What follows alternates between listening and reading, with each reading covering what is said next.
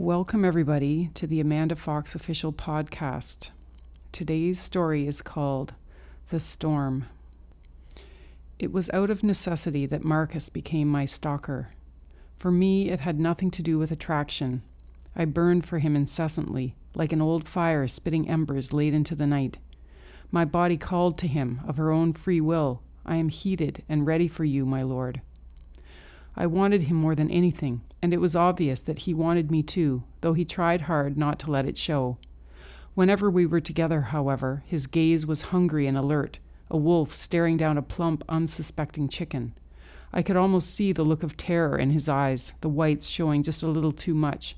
His nostrils flared, taking in unnecessary amounts of oxygen, and occasionally a flash of pink would poke out through his pursed lips, his tongue a sucker for anticipation.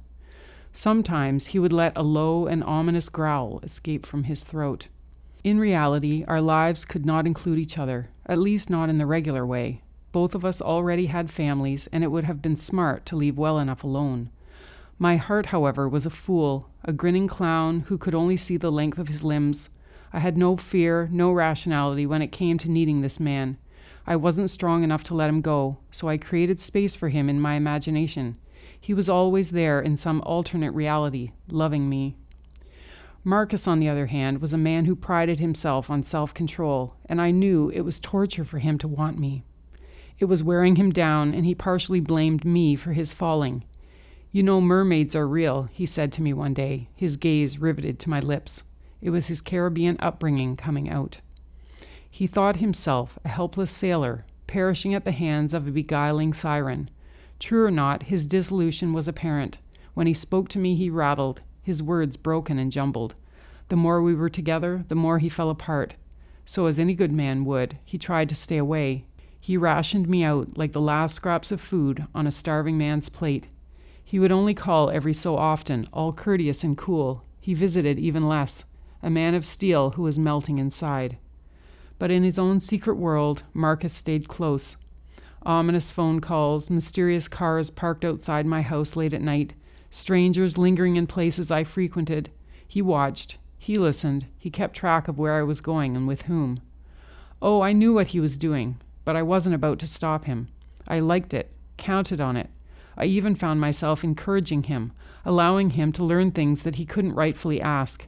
And so a relationship developed, however dysfunctional, when it shouldn't have, in the in betweens of our lives, in his inability to follow his own rules, and in my impotence in dissuading him. In our hearts, beyond a casual friendship, the rumpled and stained sheets of a lover's bed pilled from bodies rubbing against them night after night. I accepted the stalking as a main part of it. It was six months before we realized that our boiling pot would eventually erupt. There needed to be some kind of release for all the tension and anticipation, and it happened when the weather took a turn for the worse when the heavens rocked the earth with frustration and need. It was as if a storm created a portal, an open door to freedom where we could actually taste the corporeal other, not the ghosts that we had grown so accustomed to seeing. After our first encounter, when I knew what was coming on those days of heavy rain, I prayed that I wasn't about to be struck down by lightning for my sin. At the same time, I thanked God for the tumultuousness that brought him to me.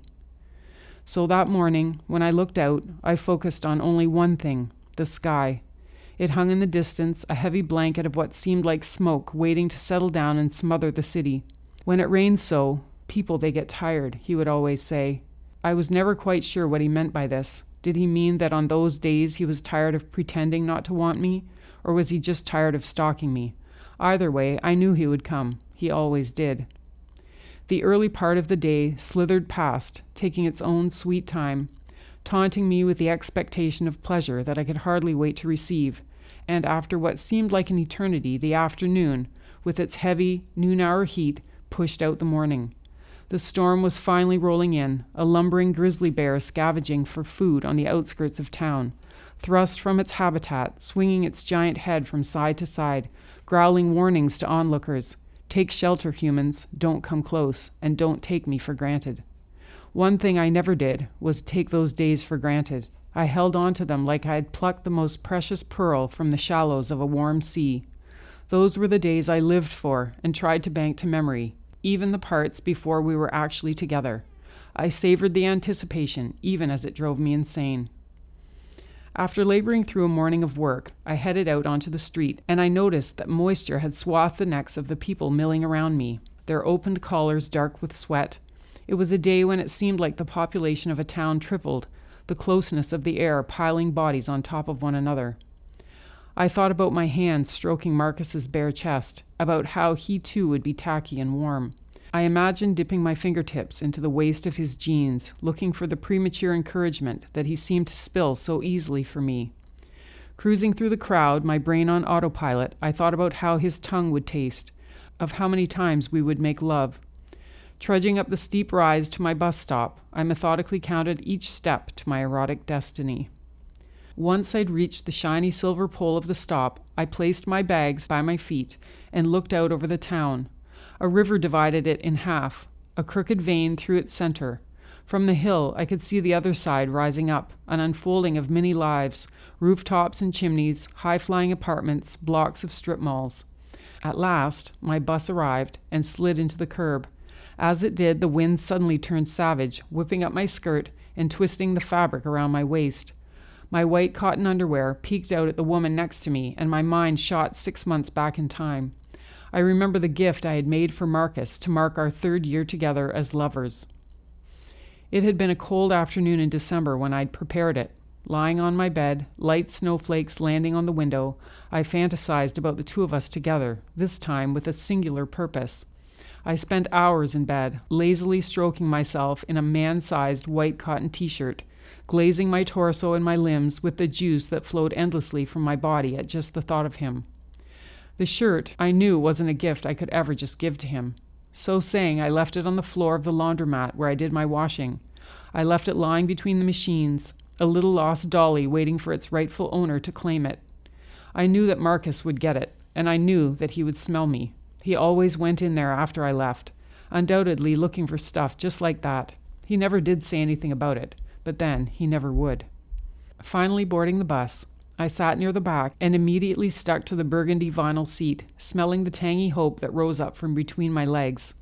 A cat's eye crack on the cushion gave birth to some dirty, moth hewn fluff that bothered the inside of my thigh, and as the bus bumped its way through town, I could hear his voice calling out to me, I've waited a long time to touch you. Are you ready for me?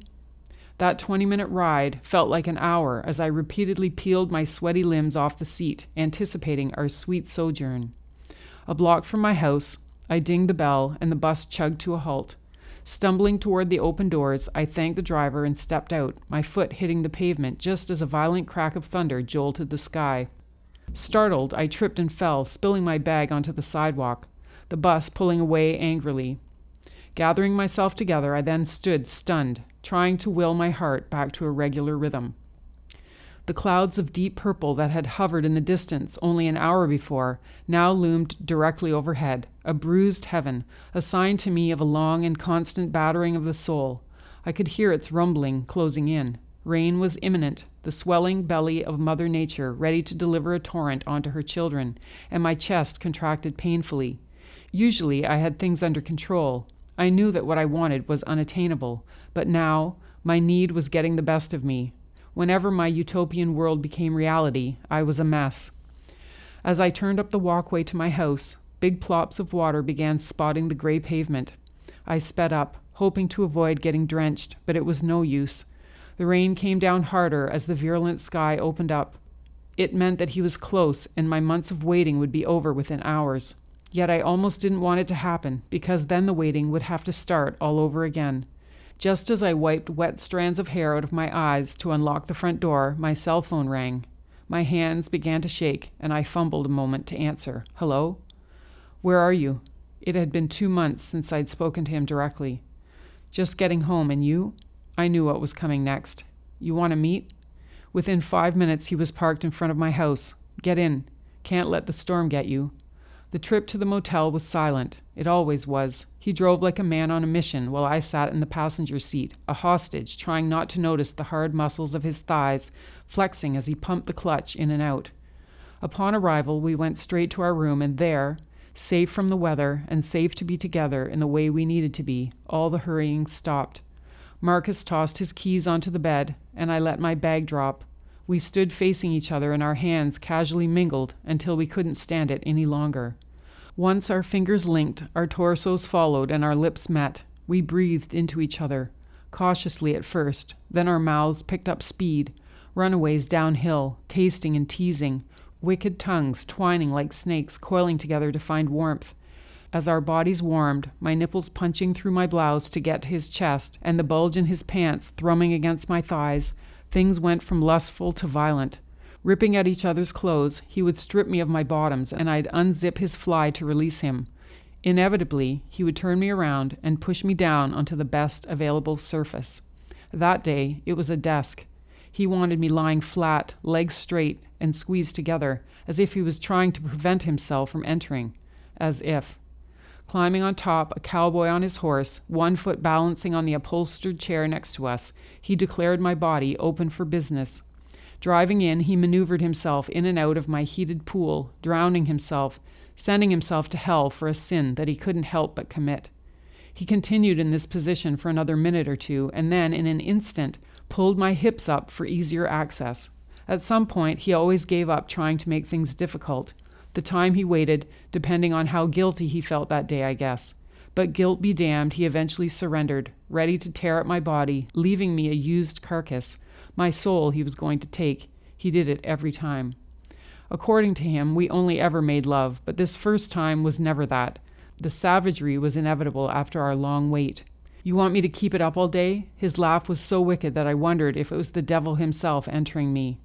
Closing my eyes, I took the assault, visualizing the storm outside thrashing and shaking, whipping loose garbage into mini cyclones, mimicking our bodies. Did the storm bring on our loving, or was it the other way around? When the desk proved too much of a challenge, Marcus picked me up by the hips, careful to keep his body notched inside mine, and he transferred me to the bed, where he could continue more comfortably. There he worked a dark sorcery, twisting and churning at my insides my head cracking the frame. I needed to get some control. I needed to focus for that first release, as I was afraid I might throw up if I didn't. Marcus, I, I can't. Hooking my feet around his strong legs, I tried to stop the momentum, the tremors building in my groin. Slapping my bottom hard, Marcus then answered by digging deeper into my jellied flesh with his nails. I whimpered, begging reprieve. You gotta take it. It was obvious he couldn't stop and with that he came at me like a freight train as I helplessly slammed back to meet him. In the end, I was amazed, as always, for as he rode me into oblivion, he was again a man in control.